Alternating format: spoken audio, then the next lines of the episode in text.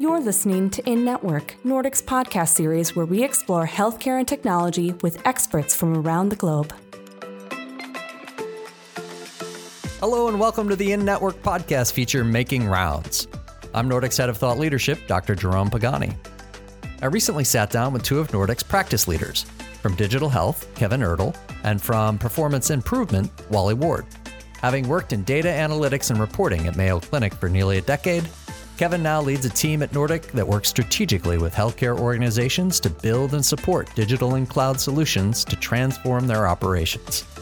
Wally's been in healthcare for more than forty years, helping usher clients through business and market transformation.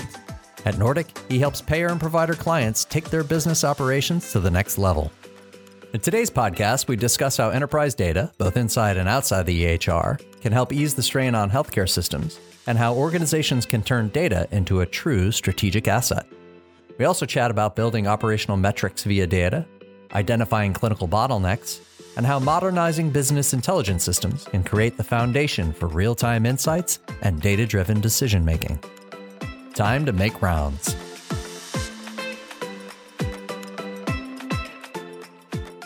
Kevin, Wally, thanks so much for joining us today. Happy to be here. Good morning.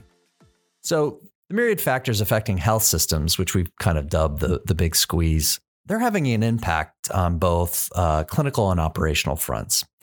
Wally, how are those health systems being affected, and what sorts of initiatives are we seeing to address those impacts? Well, Jerome, you know, we're seeing a lot of impacts on the health system today, everything from labor shortages to the crush of new diseases and chronic conditions. Coming out of COVID, we're seeing a lot of patients who have pent-up demand from not being able to get services while the pandemic was going on, to inflation and rising cost of healthcare. So everything basically that's happening in the market outside of healthcare is also affecting healthcare to a very large degree. So that's causing all of the provider systems to look for alternative ways to provide services to patients, either through virtual care, what we call digital front door, where they access in a different way, or any other ways that they can use technology to try to deliver more services with less staff. I'm hearing that efficiency piece, really trying to uh, help people operate at the top of their license, deliver high quality care to as many people as possible with as few staff as possible. That's right. It's an ongoing problem that all the providers are trying to solve. And Kevin, how can enterprise data help these sorts of issues? Yeah, so health systems in today's world are sitting on a trove of data and have been for a while. So we really want to start to understand how we can leverage some of that operational data in app or within the application, within the health systems application specifically, whether that's a med dispensing machine, whether it's an E M R, whether it's a combination of all the above, and then start to understand what impacts is that having on the labor staff, for example. Uh, so can we start to look at the populations of patients that we're caring for a little bit differently and maybe leverage some of those virtual visits uh, differently or more broadly that Wally started to reference? But we're also starting to look at different ways that we can leverage that non-application data as well, or some of that data that is generated outside of the health system. In some cases, that's going to be your claims data, and we've been talking about that quite a bit. And how can we learn some additional insights about where populations of patients are going maybe outside of the health system, and that health system might assume they're caring for those patients because they're within their community or they're within their region. But for whatever reason, those patients might be going elsewhere. So we can derive some insights there to inform some of the broader strategies. And we're also starting to see a lot more data uh, consumed by uh, some of the patients and the members, whether it be the I O M T data or just um, some of the expectations that patients are wanting to see more information from their clinician in near real time. So it sounds like those data can provide insights on both the clinical and operational front. Yeah, absolutely. And and starting to stitch that together over time is exactly what we need to be working towards. And a lot of folks are starting down that path right now. And what about E H R data itself? Yeah, so that E H R data, really, that's kind of that in-app data that I referenced earlier. So we're really good at what I call some of the pixel perfect kind of reporting. So when we're documenting information on a particular patient within a specific module or, or a specific department, such as ambulatory or cardiology or what have you, we've gotten really, really good within healthcare to surface some of that specific information within that application, within that module. So that's fantastic. But there's a lot of data outside of those processes that we can also derive uh, some additional insights from to support, whether it be throughput or workflows or labor uh, shortages, things of that nature that we want to make sure we're combining with that external data we just talked about a minute ago, that claims data, or even some of that I O M T kind of data as well. So it's not just in-app data that we've gotten really pretty good at, whether it be your E M R or that dis- dispensing machine, but also some of that data that we're combining now with that quote unquote external data. Yeah. So that's part of that trove of data that you referenced earlier. What sort of tools do health systems need to have in order to really make use of those data and, and do the kind of analytics that will provide the insights they're looking for? Yeah, we, we need more tools in the tool belt to a degree, but we also need to standardize a little bit. So if you look at any of the industry leading researchers right now, they're suggesting analytics is still a top three to top five priority uh, for a lot of the health systems specifically, not so much on the payer side in today's world, but specifically within the health systems. And we refer to that as business intelligence modernization. So we want to make sure that we're shrinking as much of the technical footprint as possible. So if we have multiple tools doing the same exact thing, how can we consolidate into one tool? And that we're also leveraging to the best of our ability the tools that the applications are providing, whether it be a E M R provider or whether it be a patient scheduling uh, application. We want to make sure that we're using that for um, operational kind of reporting, but then we're using some of the Power B I, Tableau, Qlik type solutions for that true business intelligence. So that's the visualization layer. That's all predicated on some of the things we've talked about in the past, Jerome, to make sure that we have a solid data foundation. We can then roll out some of the business intelligence tools based off of trusted data in a repeatable and a consistent fashion with both that application-oriented data and that external data that we've been talking about a little bit today. Okay, so let's say we have a health system that's modernized their B I infrastructure and they've consolidated reports and they've created dashboards. Mm-hmm. What's the next step? Well, two things, really. We want to make sure that there is a proper training, uh, that people are not only utilizing the tools, but they understand the data that they're interpreting. So that's that's kind of a key step. But then in addition to that, we want to start getting as close as possible to quote unquote real-time data. And I'm using quotes there because in some cases, that's actually event-driven data where an event happens within a health system that can then trigger some form of action uh, within the tool itself, or to send an alert maybe to a clinician or maybe to a care manager, or in some cases even to the member. And then that can start to inform some of the workflow and some of the other activity that Wally's been talking about to date as well. So Wally, how do we see that actually playing out uh, in our clients? Well, the real key to having the data is being able to activate the data. And by activate the data, what we mean is use that data to make decisions and change the way that you deliver care to patients to improve the patient experience. So, for example, in the perioperative space, you may use data around workflows in the operating rooms to better schedule your operating room so you get maximum efficiency at those operating rooms. You don't have downtime. You use the data to figure out what are the right uh, level of physician preference items you need in the operating room so that you're eliminating waste within the operating rooms, and using that data really across all parts of the organization to affect the way that you deliver care to your high volume patients with chronic diseases, and also how you deliver better care to your low risk patients in a more effective manner while you're looking at how you deliver care to the high risk patients. So Wally, uh, you mentioned that that phrase of activating data, which I love. Um, can we talk about how we use that sort of activated data and combine it with people and technology around other specific use cases? Sure. So for example, we're seeing a lot of uh, health systems now who are looking for ways to get their patients into their system. We call it digital front door, patient access. How do I get people into the system and treat them in a more effective manner?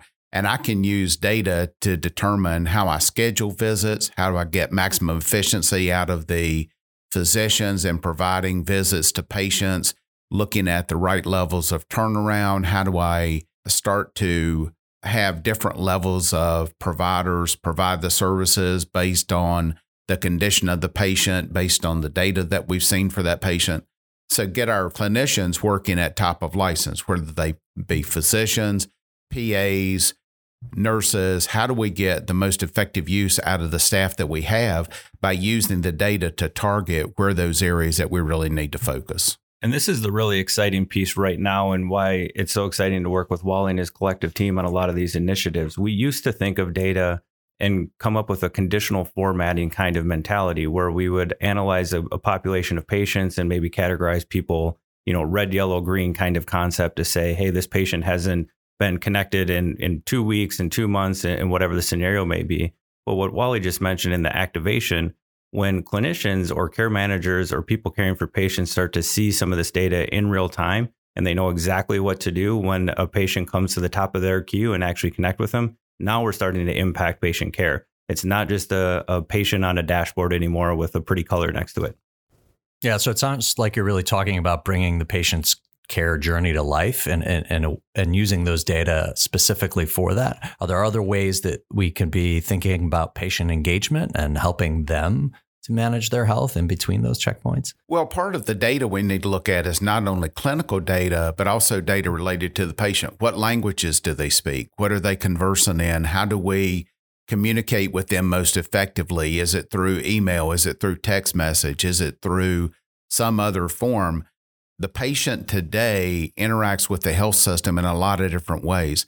Not everybody is always going to go in. You may have a telehealth visit. You may have some other type of virtual care that you're doing with the patient, and you use that data to figure out what's the right way to interact with that patient to get them the most effective outcome from their visit. You know, one of the things that has consistently frustrated me is the scheduling experience in healthcare, and I keep wondering why it isn't like booking an airline flight or some of the other scheduling exp- or open table or one of those. Is this something that's coming to healthcare? It's here to a degree now, right? Depending on what system you're interacting with on a regular basis. And I think some of the complexity that Wally just hit on, making sure that we have consistency around the way we schedule patients, and we have consistency around schedules for physicians. We have consistency around um, various departments, right? Because it's going to be a little bit different for an ambulatory setting versus an inpatient setting versus a specialist. So we're starting to see some of that, some net new technology enabling that behavior. But like Wally mentioned, there's a lot of workflow that has to be modernized and updated to even enable that core activity. And we're starting to see new technology now that is actually allowing the patient to schedule their own visit.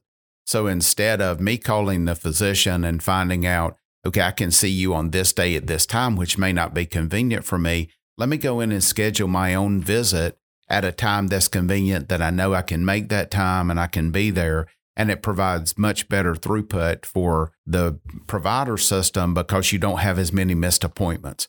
Using this data has shown that we have a lot of reduction in missed appointments, people being late, et cetera, because we're allowing them to schedule their visit at a time that's convenient for them and that they can keep up with.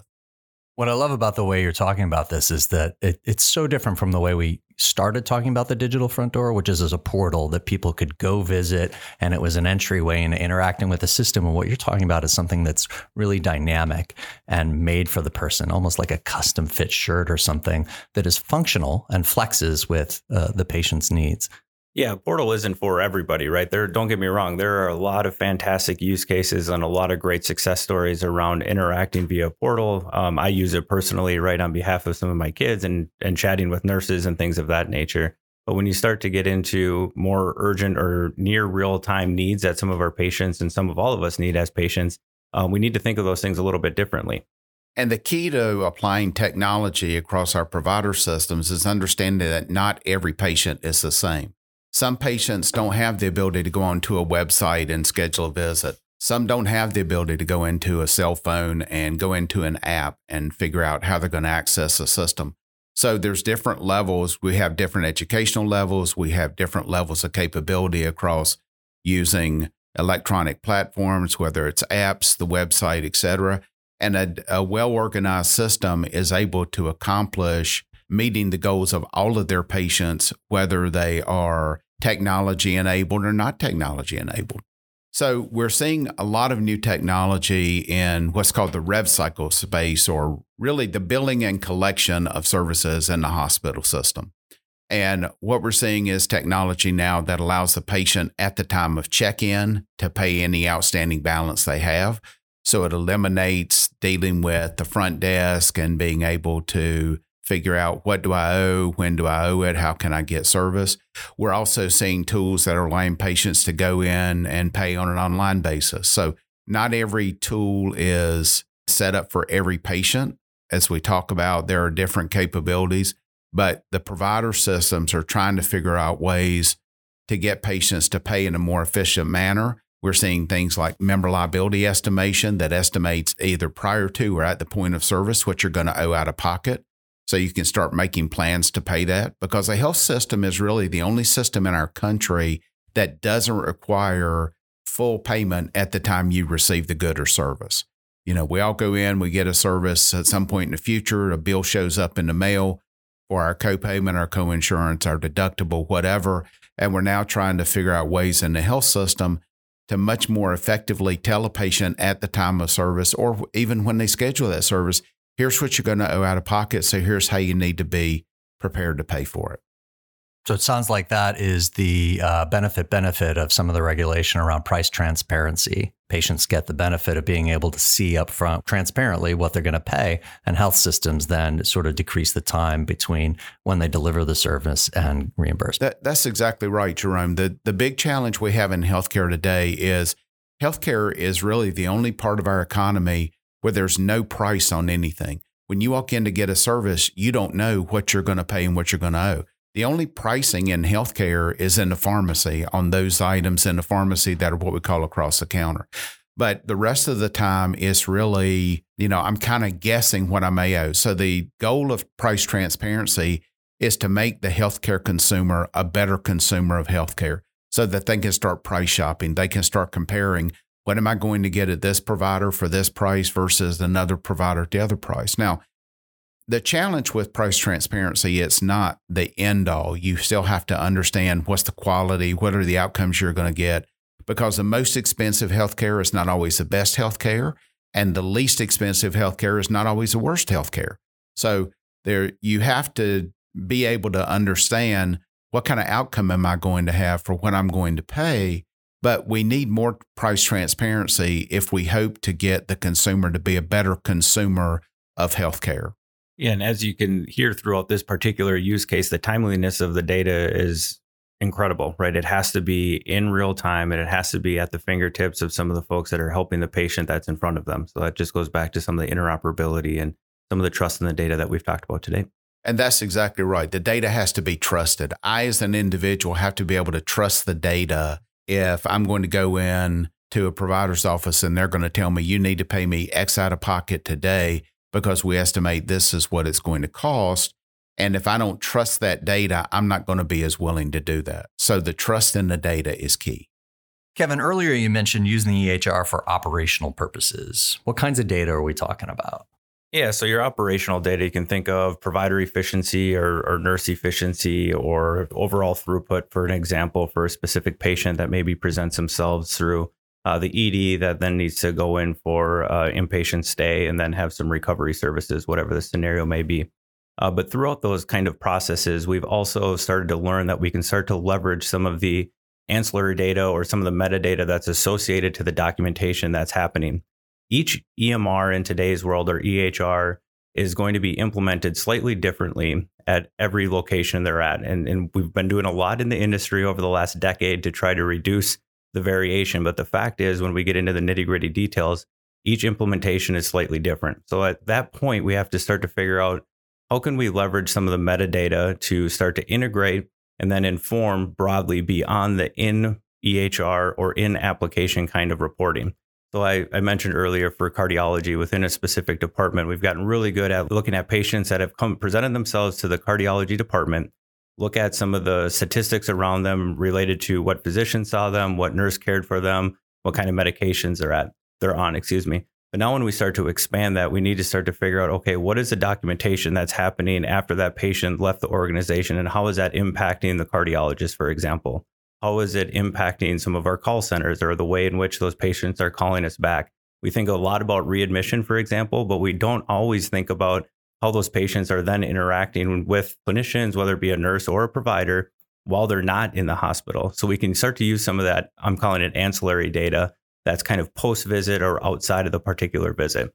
And Wally, your team must be thinking about how to use those data on a, on a clinical front as well. Yes, absolutely. Um, all of our clients are trying to figure out how to improve their clinical efficiency, as we talked earlier about the reduction in staffing that we've seen over the last few years. not voluntary, but involuntary because of what might be referred to as the big quit or, you know, the the big resignation. A lot of people in the healthcare system with the pandemic got burned out from dealing with the COVID and all of the patients and, and their issues. And we've just seen a lot of people across the economy just choose not to go back to work for whatever reason. So we are having to leverage data to try to do things more efficiently, more of what we would call, you know, not not necessarily doing more with less, but doing as much with less. So years ago, when we talked about automation, there was a fear that it would put people out of work. Now the key to automation is helping to get the work done with less people. So we're seeing data being leveraged to, you know, direct virtual care, determine who the patients are that we can treat virtually versus having to see them in the office, being able to look at how we begin to solve inequities within the healthcare system. How do we get everybody with access to care? Where are their access points? What are the services they need? How do they get there? For some people, transportation's an issue. For other people, they may live in an area where there aren't all the services they need. So how do we start to provide those services in those different areas and leveraging that data to provide a better experience for the patient? And, and the real key to all of this data is being able to design clinical workflows so that we wind up with healthier people, both our own staff as well as our patient population, so everybody has a better experience in dealing with the healthcare system. That's fantastic. Wally, Kevin, thanks so much for joining us today. Always a pleasure. Thank you. We enjoyed it. Thanks for tuning in. We hope you enjoyed today's episode. Check back for more episodes of Making Rounds wherever you listen to podcasts or on nordic global dot com. Till next time, we'll see you in network. If you enjoyed this episode, please leave us a five-star rating and a review. This helps others find the podcast as well.